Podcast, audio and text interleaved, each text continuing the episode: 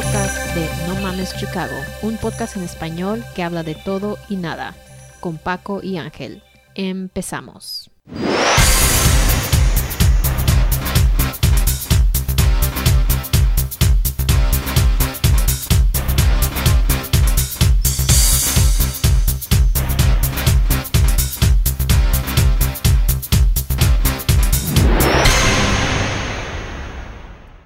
¿Qué pedo mi gente de No Mames Chicago? ¿Cómo andan? Bienvenidos. Estamos a viernes 6 de noviembre y por fin se acabaron estas pinches elecciones. Ya tenemos un pinche Hola, ¿qué tal? Gracias a todos por acompañarnos en otro episodio de No Mames Chicago. Nuestra invitada de hoy es Jasmine García. Saludos, Jasmine. Saludos, gracias por tenerme aquí hoy. Y bueno, vamos a empezar con trending en el mundo. ¿Qué les parece? A ver, güey, ¿qué de nuevo? Bueno, pues este martes se realizaron las elecciones presidenciales del 2020 en los Estados Unidos, donde Donald Trump y Joe Biden estuvieron en una batalla feroz, donde empezó con una ventaja muy grande este Donald, Donald Trump, que hasta declaró su victoria después de un par de horas que se habían contado los votos.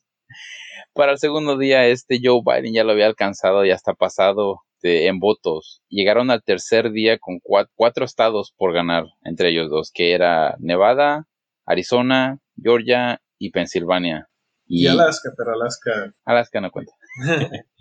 y el que ganara eh, esos, bueno, a, Joe Biden ya nada más le faltaba ganar uno de esos. Donald Trump tenía que ganar los cuatro.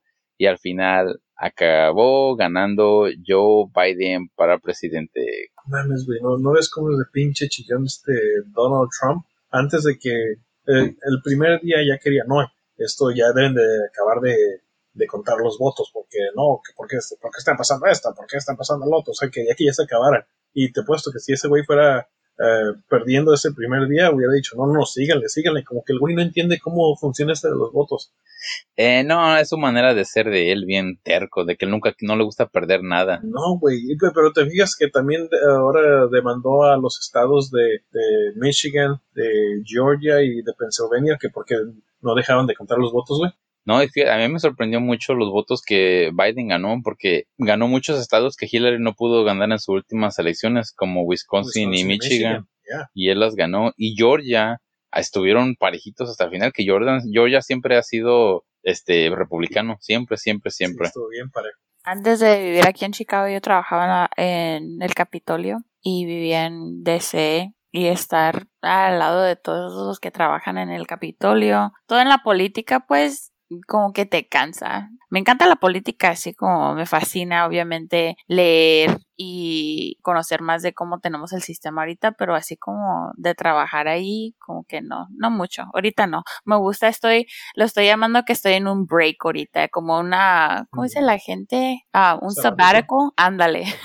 ¿Y por qué no te gusta? ¿Son muy falsos o qué onda con los políticos? No sé qué son falsos, pero se me hace que muchos de ellos, I mean, ahorita muchos de ellos, Ray, dicen que según están haciendo, están por la gente y que están protectando sus, sus derechos y no sé qué más, pero al final del día están ahí para ellos mismos. Es, yo siempre he dicho que los que están en oficina tienen que tener como un tipo de ego para estar ahí, right? Porque, y Texken también, para que, porque todos siempre le están cagando palo. Nadie, nadie hace algo bien y a mí no, no, no me gusta todo eso porque yo pienso que no están haciendo lo que deben de estar haciendo para la gente. Tienes mucha razón, la neta. Y, y trabajar al lado de ellos, yo creo que tú has de ver muchas cosas que pasan este, que nosotros no vemos. Y fíjate, no es mucho de ellos, es más cómo funciona la ley. Mira, ahorita también lo que no, no han platicado es la Amy Barrett, que la acaban de poner en la Corte Suprema también. ¿Y cómo funciona eso, Ray? Están diciendo, ¿cómo se llama? La AOC, la de Nueva York, dice, ok, tienen que abrir para que tengan más jueces, pero de todos modos, para cuando pase eso, tienen que tener, se me hace que la convención esa constitu, ¿cómo se dice? Constitutional Convention. Constitución. Ándale. Y para cuando eso pase, o sea, tengo fe en la gente, pero en los que están en oficina ahorita no tanto.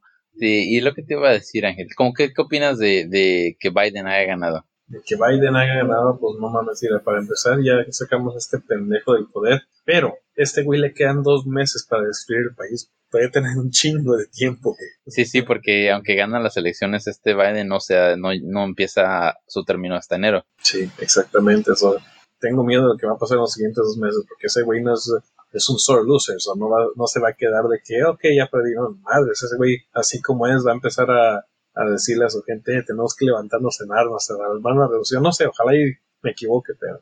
Pero, ¿y tu opinión sobre Biden? Eh, sí, no es el mejor candidato, pero la verdad cualquiera mejor que este. te, espérate, te iba a decir primero, ahorita que están hablando de los presidentes, ¿verdad? Esa es otra cosa que me repugna de la gente que cuando van a votar nada más votan por el presidente, ¿verdad? O, o nada más les importa lo que está pasando en las elecciones cuando es una presidencial. Pero otra vez saben que, aunque no pueden escoger a quién va a ser el, el nominé para la Corte Suprema, hay diferentes niveles del gobernamiento local donde pueden electar a, a, diferentes, diferentes, otra vez, jueces o, ¿cómo se dicen? Los representantes del Estado, representantes de, de la comunidad, y ellos también pueden hacer, pueden cambiar lo que está pasando, ¿sabes? Se me hace que la pandemia ha enseñado cuánto poder hay localmente y la gente pone, porque estaba diciendo que ándale, Ángel estaba hablando de que va, pues tiene dos meses para destruir todo esto, ¿verdad? Y pienso yo que aparte, pues de poder poner a alguien más conservativo ahí en la Corte Suprema, hay otros niveles del gobernamiento que pueden proteger eso o no en cada estado, ¿sabes? Como porque hasta aquí en Chicago, ¿right? Cuando pasó todo, ¿quién estaba diciendo quédense en sus casas o no? era la Mayor, la Lightfoot o el Pritzker. ¿Sabes cómo? A mí sí, hay leyes que, o hay um, regulaciones que los estaban dando al nivel federal, pero ¿quién te estaba diciendo que no puedes salir de tu casa? Fue tus um, oficiales al nivel local. Sí, entonces tú como que te acusas más a los a gobernadores que a lo que estaba haciendo el presidente. Pues sí, I mean, si te pones a pensar exactamente quién tiene más poder, para la gente y no quién te puede decir qué puedes hacer y qué no. Porque hasta cuando federalmente, Ray, él dijo, oh no, abran todo para la economía, no sé qué chingados más, ¿verdad? Pero aquí decidió el Pritzker y la Lightfoot, no, no vas a hacer eso porque nuestros, nuestros casos están ah, subiendo o, X, right? So no, tienen eh, el poder que ellos pueden decir, ok, el presidente dijo esto y es, haz de cuenta, el, el ejemplo que, que puedo usar para eso fue cuando el presidente dijo que uno puede ir a la iglesia. Aunque estábamos at the height of the pandemic, que teníamos más casos que nunca y dice, oh sí, la iglesia se pueden congregar, pueden ir todos a sus edificios, no importa, pónganse las máscaras, pero fue cuando Pritzker y la Lightfoot dijeron, oye, no manches, otra vez tenemos muchos casos. I don't yo nada más quiero darle a luz que hay mucho más poder al local y estatal que federal. Mm, no, pero yo más, más que nada lo que me refería, que en estos dos meses que le queda a Trump por decir que ya perdió y todo, que va a albortar, pero a la gente, o sea, va a empezar a, ya ves cómo habla el güey a, a los güey a veces sin pensar, y como a la gente que lo apoyó, que no, pues hay que empezar a a levantarnos en armas o algo, no sé, es lo que yo creo que puede pasar. Como te digo, tal vez no, ojalá y no. No, yo también, a mí tú piensas que va a haber una revolución. Una revolución. la gente está enojada de todos modos, ¿no? Bueno, sí, pero creo que ya ahorita ya que haya ganado es Biden, como que los va a calmar un poquito. Bueno, vámonos a un poquito a otra política. El rapero Kanye West de 43 años votó por sí mismo con las elecciones para presidente de Estados Unidos, aunque es máticamente imposible que West llega a la Casa Blanca, es considerado uno de los candidatos que participó como terceros contendientes en las elecciones desde el 3 de noviembre. Oye, güey, pero yo, yo se cuenta que cuando fui a votar, de hecho, estaba viendo a ver si está Kanye West. Y no, no, yo no lo vi, güey, a menos que donde tenías que poner order y poder, votar por ese güey. Pero yo estaba literalmente buscando, oye, ¿dónde está Kanye West? Es que lo que pasa es que creo, creo que tiene que tener un, sí tienes que tener un cierto porcentaje de, de firmas, este, creo que, ¿cuántos eran? Como 10 mil, algo así, y votos para que pueda salir en, este, en, la pamphlet. Ajá, en la pamphlet, pero, o sea, tú puedes votar por tú mismo si quieres. ¿Y cómo no pensé en eso, güey? pero, ¿qué onda con este Kanye, güey? Este güey está medio loco, ¿no, güey? Eh, apenas le hicieron una entrevista no hace mucho, bueno, antes de la pandemia con este... Anyway, le están haciendo puras así preguntas y, le, y están hablando de política. Y en eso le preguntaron, no, pues tú por qué votaste. Le digo, no, yo nunca he votado. Entonces no tienes el pinche derecho de hablar de esto, cabrón. Casi, casi le dijeron así. El David Letterman, ¿verdad? David Letterman, yes, David Letterman. Ujú. Y dijo que nunca ha votado en su vida. Y, o sea, el güey quiere ser presidente y nunca ha votado. Es, eh, está, está, yo no sé qué le pasó. Es- él tuvo un accidente de carro hace muchos años y me pregunto si le, si la neta quedó un poquito mal, porque desde ahí empezó a actuar bien pinche raro, güey. Y, y fíjate, siempre que cuando está hablando, siempre tiene su cara como que está riendo y luego luego se pone bien serio. Pero se ve bien mamoncísimo cuando hace eso, o sea, pero es normal. O sea, lo hace normalmente, no está fingiendo ni nada. Bueno, vámonos a cosas más serias. El coronavirus, güey. Ah, Los casos del coronas continúan aumentando en los Estados Unidos. El 12, el 2 de noviembre se reportaron más de 86 mil casos nuevos, apenas días después de que el país alcanzara el récord de casi 100 mil casos nuevos el 30 de octubre. El promedio móvil de 7 días es de aproximadamente 84 mil casos nuevos, el más alto desde que comenzó toda la pandemia. Hospitalización también han continuado aumentando. Según el COVID Tracking Project, anualmente hay más de 50.000 pacientes hospitalizados del COVID-19. Hasta el momento, el corona ha infectado a más de 9.4 millones de personas en el país y ha matado a más de 233.000. Yo pensé que esta madre ya se había acabado. ¿Qué pasó? no mames. Y el pedo que, como dices, este ya la semana pasada acaban de cerrar restaurantes otra vez, que porque es un peligro. O sea, eso de que cierren restaurantes, o sea, se me hace ya una exageración ahorita porque como estamos, y no creo que los restaurantes sean el problema, pero dejaron los casinos abiertos, o no sé cómo está su lógica. Y el problema es que no sé qué en lo que se van a basar para volverlos a abrir, porque mira, si bajan los casos van a decir, mira, está funcionando, eso no hay que abrirlos. Y si suben los casos van a decir, no, hay un chingo de casos, no podemos abrir. O sea, Sí. no sé cómo en qué se vayan a basar para volver a abrir la ciudad otra vez. Pero es que también somos bien pinches necios, güey. Este, les dan tantita libertad y ya ves cómo se ponen todos a fiestas luego, luego y... Sí, la neta. Todos estos, ¿cuántos días tenemos? Más de 10 meses en esta chingadera, ¿no? Y yo apenas me mudé para Chicago en julio de- del año pasado. Apenas a haberme movido, movido para acá y luego para marzo celebré mi cumpleaños y luego como a los cuatro días cerraron todo. So, imagínate apenas haberte mudado a otro diferente lugar y luego todo lo que estás haciendo es estar encerrada en tu casa y luego vives sola, no. Casi me vuelvo loca. Pero que bueno, no estoy como el Kanye West, como están diciendo ustedes. ok, y por último, hay una pe- pequeña chance de que saquen la vacuna antes de Navidad. Los que están haciéndola, que es- es la, la vacuna de Oxford, dicen que hay una pequeña chance de que la puedan acabar antes de diciembre, digo de, de Navidad. Lo que pasó es que tuvieron que pararla después de que cuando estaban haciendo las pruebas a un par de personas se les enfermaron y tuvieron que parar las pruebas. Pero ya volvieron a empezar y si todo sale bien para antes de diciembre ya van a tener la vacuna. Pero ¿quién crees que se va a poner de voluntarios después de que se murió alguien de que... No, no, no. El, de eso de que se murió alguien no eran, no era con ellos. Oh, ellos, ellos nada más tuvieron este reacciones. Oh, ok. Ah, y pero, Nada y- más y- reacciones es lo único. sí, pero o sea, si tienes el corona y te vas a morir y te dicen, pues te la tomas, vas a tener un poquito de reacciones, eh, no hay pedo, me la tomo. Pero ¿cómo, cómo sabes? Por si ya ¿Viste hay mucha gente... de- No te iba a preguntar si has visto el video del Dogface cuando se toma. El Dogface que se hizo famoso porque estaba tomando el, Ocean el Spray. Free. Ándale, el Ocean Spray. Pero viste el video que hizo él cuando, que según él, am, cuando te dan el vaccine y te vuelves todo pinche zombie. Todavía no, no, no lo seguimos en TikTok. Tú no, güey, yo sí. Wow. ¿Cuántos años tiene? ¿No tienen TikTok? No, es por eso, porque ya estamos muy viejos. No, güey, pero acabo de hacer la página de TikTok, güey, para no... Hoy ya tenemos Sí, güey, página. Ya al siguiente mes voy a empezar a hacer pendejadas. Bueno, eso fue todo con Trendy. Vámonos a un día como hoy. Pues sí, fíjense que en un día como hoy, ya que estamos hablando de todo lo, lo de las presidencias, las elecciones, en 1860 Abraham Lincoln fue el primer eh, presidente republicano en ser elegido a la presidencia. Y continuando pues con lo mismo de los presidentes, en el 2012, un día como hoy, Obama fue reelegido presidente para el- vencer a... ¿A quién venció? ¿A Romney? Sí, A fue a Romney. Romney, a Romney, porque el primero fue a McCain. El este, el fíjate que mucha gente no sabe de Abraham Lincoln porque como él peleó para los esclavos, piensan que él era demócrata y mucha gente sorprende que él era un republicano. Sí, de hecho. De hecho, es lo que hace no, no, hace mucho que también está bien, dijo, ah, shit, ese güey era republicano, what the fuck. no, pues, y hablando de igual de las elecciones, pero esto fue en México en 1911, Francisco y Madero asumió la presidencia de México, que como sabemos fue un revolucionario y pues fue de los revolucionarios importantes de, de México.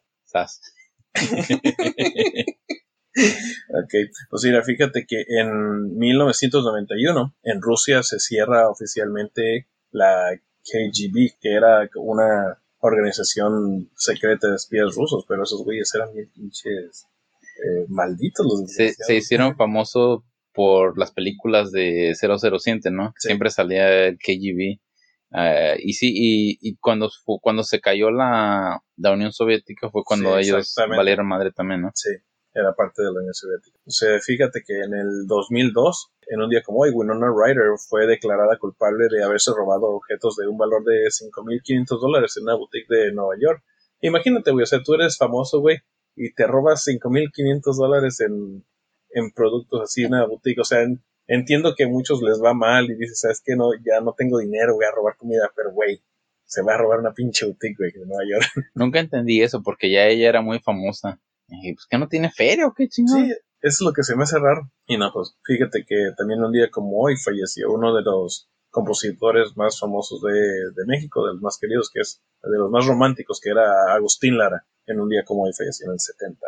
Y pues ya para finalizar, mañana va a ser aniversario. En 1828 fue la primera edición de la Feria de San Marcos en Aguascalientes, en la feria más grande de México, ¿no? De todo México, sí, es muy famosa, hay peleas de gallos y, la feria, y o sea, me tocó ir una vez y la verdad que está muy, muy bonito, es muy tradicional.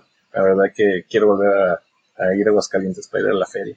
Bueno, pues eso fue todo con un día como hoy. Vamos a nuestro tópico de hoy, cómo empezar tu negocio con Jasmine García. Jasmine, ¿qué tal? ¿Cómo estás? Muy bien, aquí. ¿Y tú? Todo bien, todo bien. Cuéntanos algo de ti, de lo que haces. Ah, yo ahorita pues cambié mi dirección de trabajo en febrero. Trabajo específicamente con empresarios y dueños de negocios, empresarios que quieren empezar su negocio, so de startup o mm, lo que quieran hacer en e-commerce a escalar su negocio que ya está establecido como el brick and mortar y como la lecorería en la esquina que ve uno. Y diariamente trabajo con ellos, ahorita específicamente durante la pandemia, obviamente ayudándoles a agarrar diferentes recursos para capital para poderse sostenerse durante este tiempo. Pero a mí también otra vez hay gente, empresarios o emprendedores que diga que, tienen ideas, quieren empezar sus negocios ahorita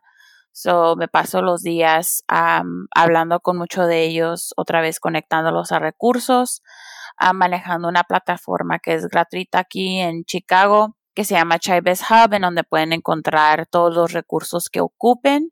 Y luego también siendo bilingüe, puedo ayudar a, a, los hispanohablantes que son dueños de negocios otra vez encontrar sus los recursos o diariamente también tengo entrevistas o en Univision para que la gente sepa más de esta plataforma o en diferentes medios como este podcast, lo que hago ahorita. Oye, y antes de que empezaras con esto, tú estuviste trabajando en Washington, D.C., ¿no? ¿En la política? Mm, sí, en la política. A ver, cuéntanos también todo eso de lo que haces ahí. No, sí, so, actually, yo cuando ah, estaba creciendo, yo crecí en San Diego, California y ah, por un tiempo viví en Tijuana. Así que vivir en Tijuana por un rato siendo ah, ciudadana de los Estados Unidos, puedes imaginarte que fue un poquito difícil pues la experiencia de vivir aquí siendo ciudadana, ¿verdad? O pasando todos los días por la línea para ir a la escuela. Y fue allí que yo me interesó mucho pues la política, para ser como un, un sirviente pues de, del público. Y fue de ahí que siempre dije yo cuando fui al colegio, Michael, que yo quiero estar, una, primera, estudiar la política y dos, quiero trabajar en Washington, D.C., porque ahí es donde pues se pasan todas las leyes y trabajas con la gente que tiene el poder, ¿verdad? Um, después del colegio fui allá, trabajé, hice un programa de liderazgo con ah, el Instituto del Congreso para Hispanos y de ahí tuve la oportunidad de trabajar en el Capitolio para mi congresista de, pues, de San Diego y luego de ahí también trabajé para una unión y luego regresé para la misma organización y terminé ahí trabajando a los participantes del programa y aparte de eso también he trabajado en el lobbying con otra organización para hispanos. Uh, so hice mucho cuando estaba ahí por cuatro años, pero finalmente pues no, yo sé que voy a regresar a la política, pero en cuanto el Trump ganó el 2016, como que uno ya se estaba cansando, no sé cómo se dice la palabra, like jaded, decepcionada casi casi pues en la en la política y pues ya no quise estar ahí. So, I don't know. Quise y vine para acá, para Chicago, pero lo que hice allá, pues trabajé en la política, trabajé en diferentes programas de liderazgo. Muchas de las um, polizas en, las que trabajaba fue cerca pues, del financiamiento, la, el, ¿cómo se dice? Housing, um, pero anyways. Housing, cuando ayudas a gente que tenga donde quedarse. Ándale, pues, pues en las, en las pólizas que, que tiene uno en, al Estado o federalmente para ayudar a la gente pues para agarrar alojamiento, ándale, alojamiento. So, varias diferentes pólizas en las, en las cuales trabajé. En, ahí también eh, en, trabajé en, para diferentes leyes pues del, del censo, para agarrar pues el dinero que usaron pues este año para completar el censo, ¿verdad? Yo también trabajé en eso. Trabajé en muchas, muchas diferentes cosas, pero ahorita específicamente con emprendedores y empresarios. ¿Y, cuando estuviste ya en Washington, eh, estuviste cuando estaba Obama en, la, en el poder o fue la transición a Trump? Ese fue. sí, so, yo me mudé a Washington, D.C. de San Diego en el 2015. Y aunque sea, tuve, tuve ese año con el Obama uh, diariamente sobre o la oportunidad se presentó siendo parte de este de programa de liderazgo que les digo cuando tuvimos juntas ahí con, conocí a Obama también. Y sí, I mean, también se me hace, llegué en septiembre de 2015, pero fue el año también que pasó la ley que los que se identifican de la parte de LBGTQ, um, que se pueden casar, so marriage equality, ¿verdad? Y luego llegó el 2016 y ganó el Trump y todo cambió. Y viste todo esto cómo se, cómo cambió, de cuenta, porque Washington DC siempre ha sido, ¿cómo se dice? Azul. Y en cuanto cambió la administración, viste cómo cambió, o sea, subiéndote al tren era totalmente diferente. Veías a todos con sus pinches gorras de maga. Maga.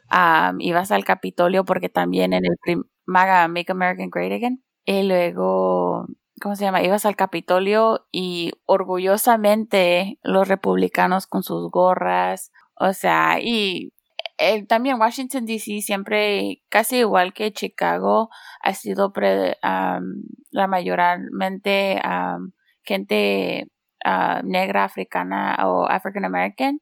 Y en cuanto cambió la administración, o sea, no veías nada de eso, era puro blanco. Sí, no sabías que, ah, había cambiado la administración.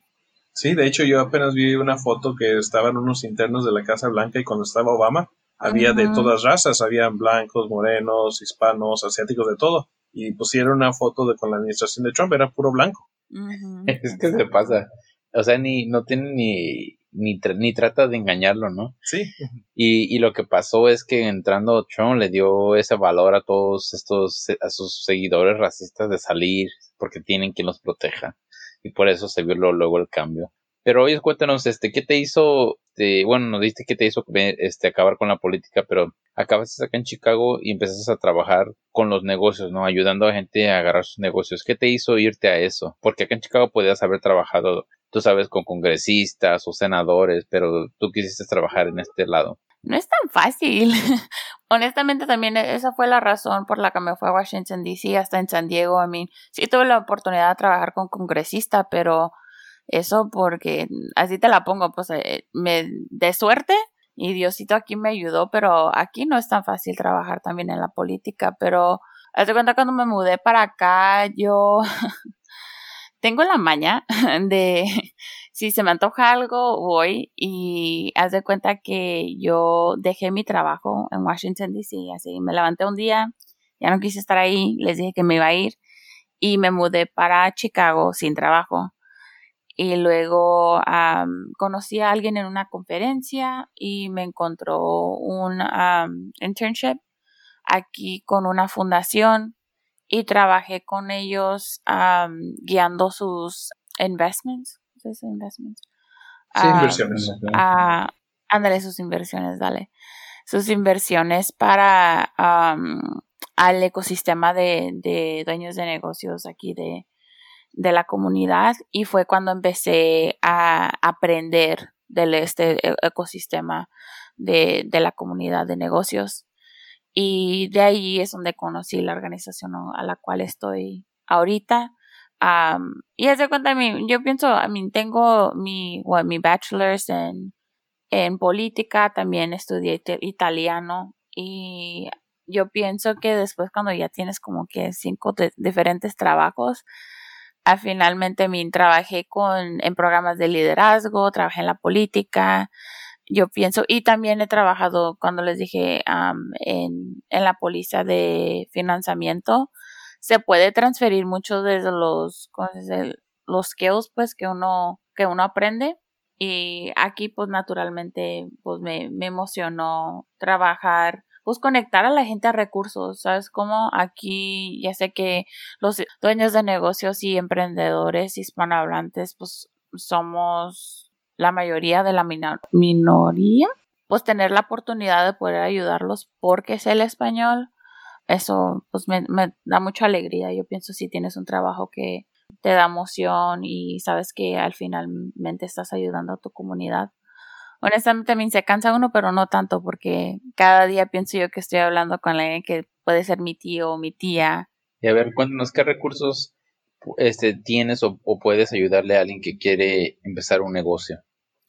No, sí, pues ahorita te está diciendo, manejo una plataforma que es totalmente gratuita, se llama Chibes Hub y si uno está interesado en otra vez empezar su negocio o si estás en la, en, el, en la etapa que tienes una idea y quieres empezar tu negocio, hay recursos para ti, para conectarte con diferentes mentores, a diferentes programas que puedes otra vez accesar por chibeshub.com y luego también hay recursos para el, el, empresario, dueño de negocio, que ya tiene su negocio establecido y durante esta pandemia, en este tiempo, quiere ayuda a buscar ayuda para, por ejemplo, diferentes recursos para capital, para financiamiento, y todo se puede encontrar en la página. También yo sirvo como una ah, gerente de Chybase Hub que te puede conectar a los recursos. Si algo no está traducido en español, yo te puedo ayudar.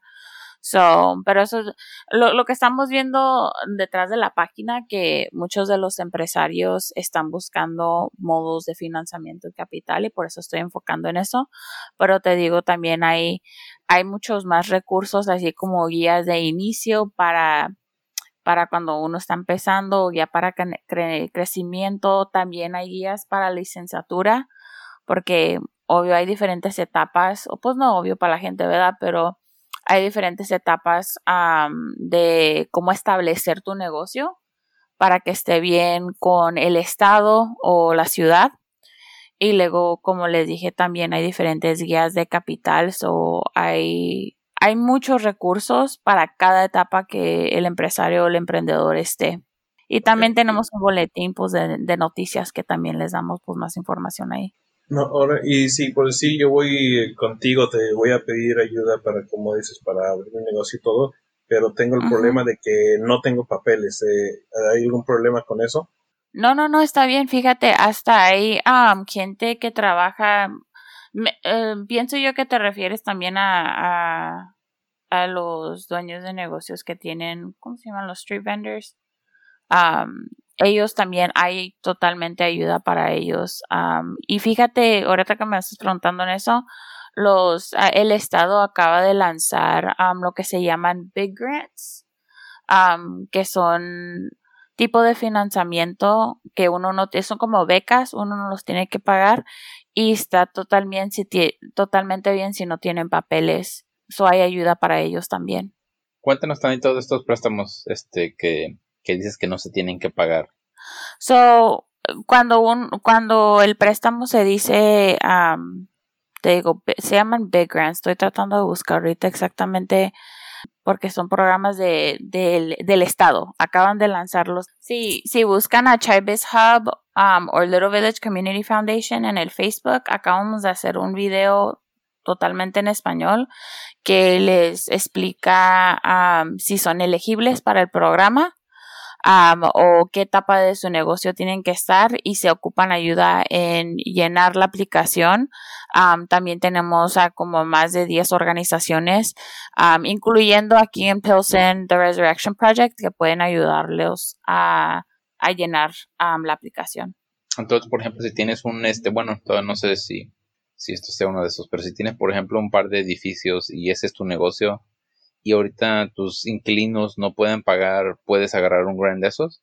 Sí, hay, hay diferentes. Ok, ¿y qué otros este, recursos? Ponen, ponle que yo quiera abrir mi, mi, este, mi negocio, pero no tengo nada de dinero, nada más tengo la idea. Este, ¿cómo que puede ayudar este, tu organización?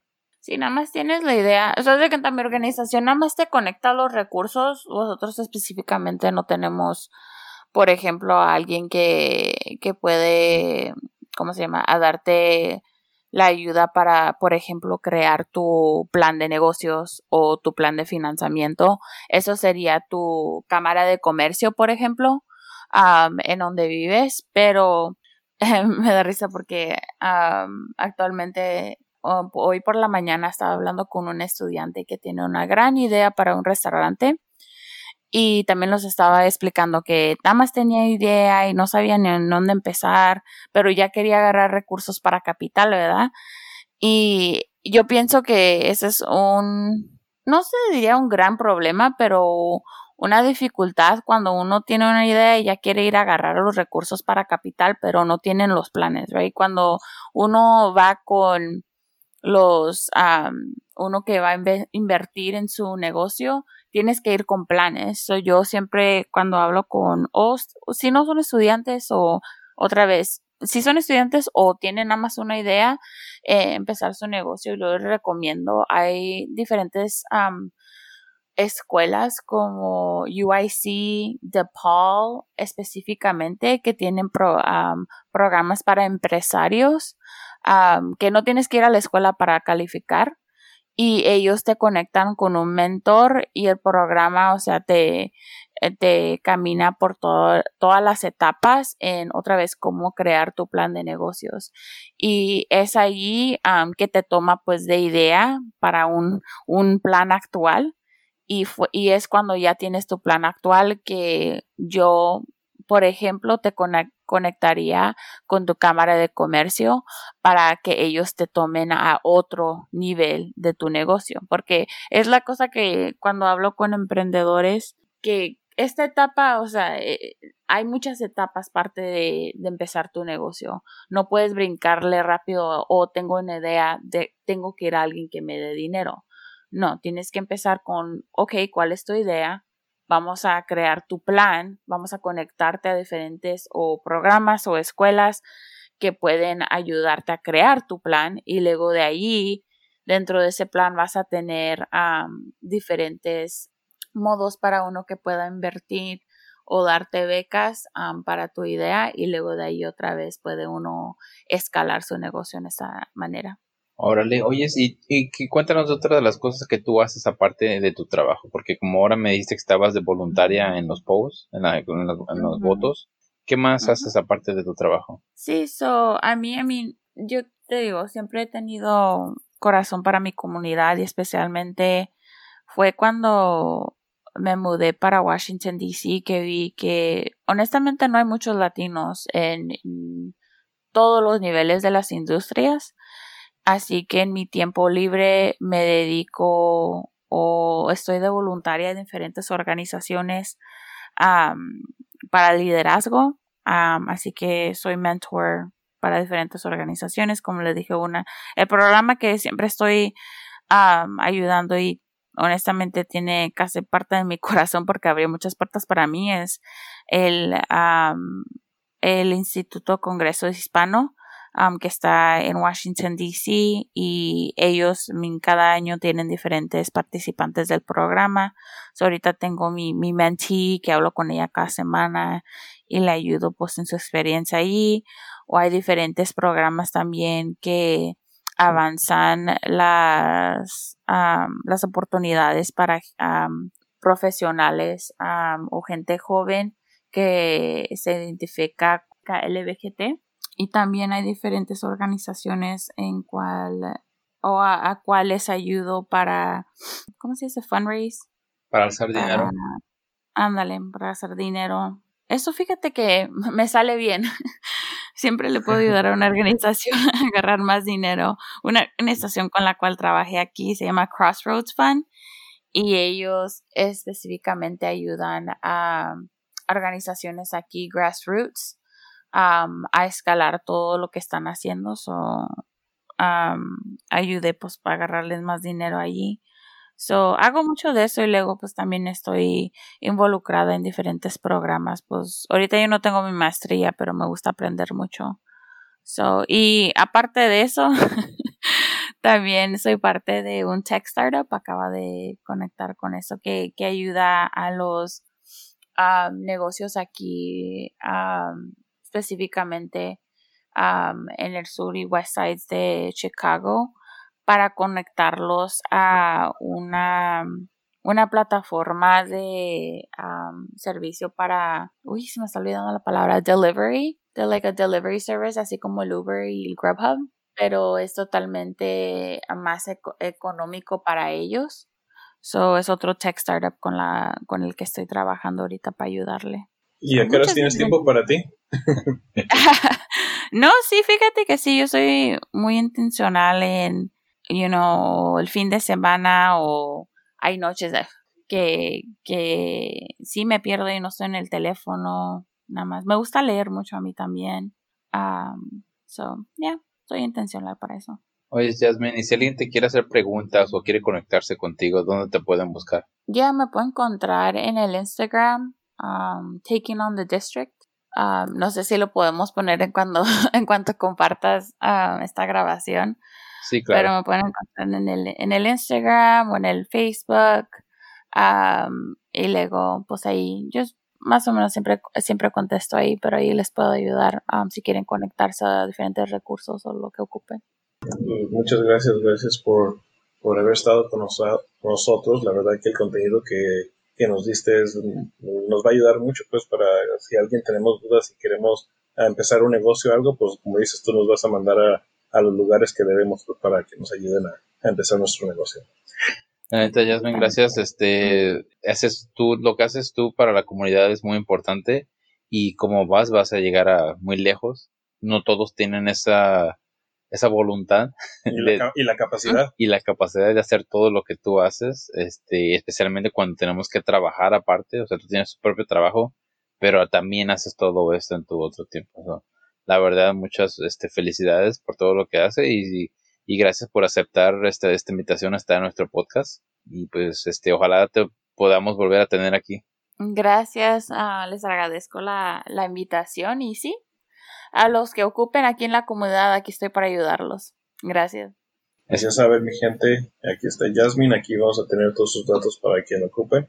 Eh, así que nos estamos viendo en No Mames Chicago. No Mames Chicago.